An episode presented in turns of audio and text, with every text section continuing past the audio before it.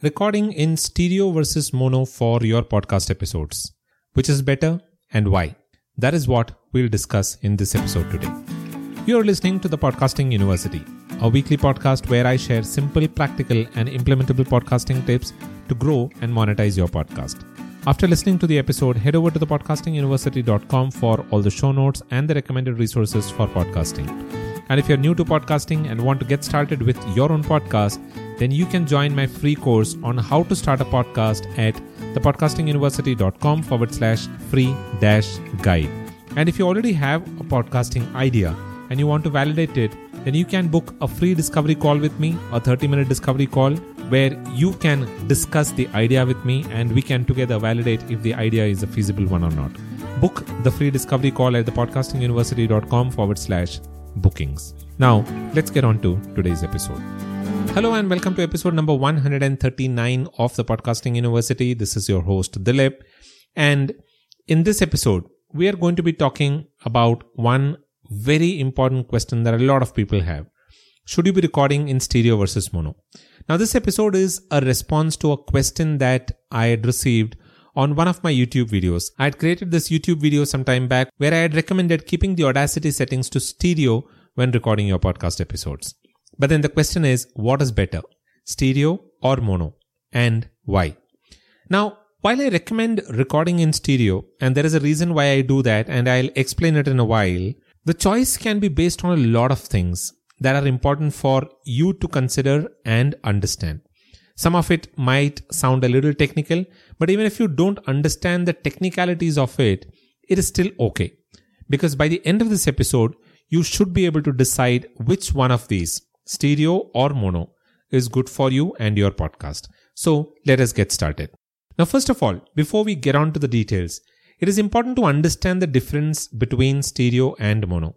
And to put it in layman's language, stereo basically means that it is using two audio channels, a left and a right channel, whereas mono means that it is using only one audio channel. While you might not necessarily be able to notice the difference in an audio that was recorded in mono, the listening experience, that is something that you will be able to know when you're listening to it in stereo versus mono. Stereo sound, it gives you more of an immersive and a realistic experience, especially when you're listening to high quality, high fidelity music. But then, when it comes to podcasting, there are a few advantages and some disadvantages of both these options. So you might want to consider these when deciding on what option to go with. So here are some of the things that you need to keep in mind. But before that, I have a quick message for you. I used to struggle with recording interviews and video episodes. So much of tech and so much of overwhelm that I would usually keep pushing things off every week. That's when I came across Zencastr. Zencastr is super easy to use.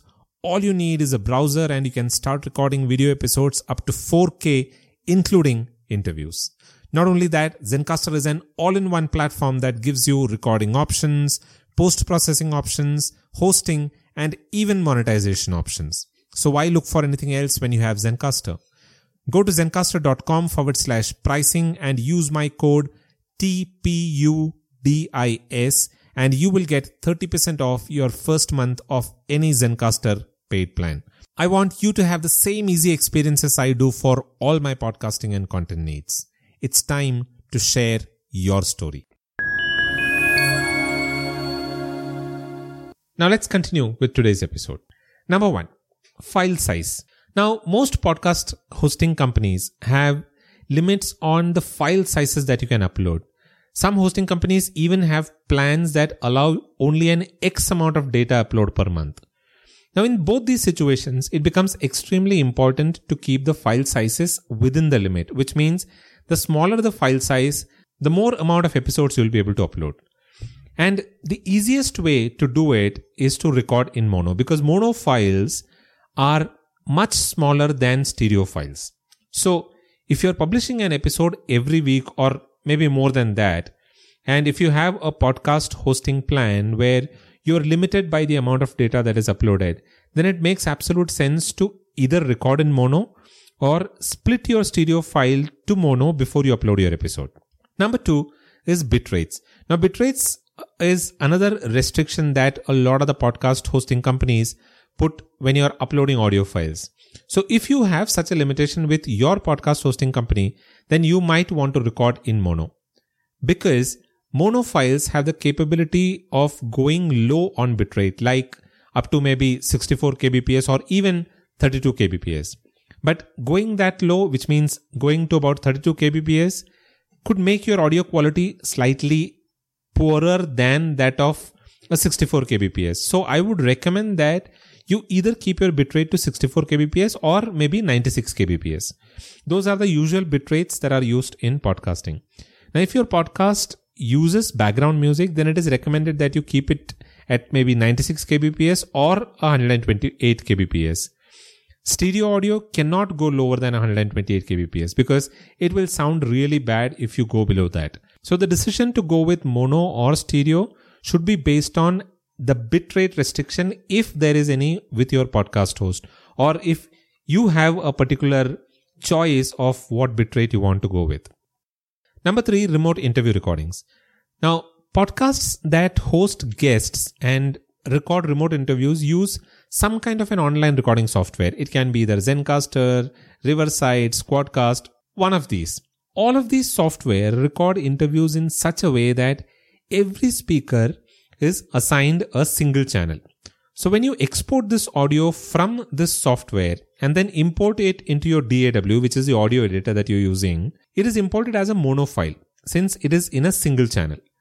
In such a scenario, it doesn't really make sense to change everything to stereo format and export it as a stereo audio unless you are mixing the interviews with a lot of high quality background music, which again can be managed with a mono audio. So I would recommend that you keep your audio files in mono format in all such cases. And there is no reason why you want to go through the entire process of converting it into stereo. Number four, usage of music and effects. If your podcast uses a lot of music and effects, and you want to give your audience an immersive experience, like maybe in the case of crime thrillers or maybe horror podcasts, then I would always recommend that you use a stereo option. While the file size could be a concern, in most cases it should still be okay because such podcast episodes aren't too long and the file size should be well within the restrictions of your podcast hosting company. So it should be fine to keep it in stereo format. Number five, technical challenges. Now, a lot of podcasters, especially the ones who are just getting started, wouldn't prefer fiddling with the settings in their audio editor, maybe like Audacity. Audio editors default to stereo recording. So if you want to change to mono, you will have to do that in the settings, which could be too much for some other beginner podcasters. And since most of these beginners record solo episodes, or even if it is interviews, these are not more than 30 minutes, the size of the audio files are usually within the required limits of the podcast hosting companies, even if they keep it to stereo. So, in these cases, I would recommend that you keep it to stereo instead of changing it to mono. And this is one of the reasons why I was recommending keeping it to stereo in Audacity settings in the video that I spoke about. So, what I would recommend is try recording in stereo and see how big a file is it.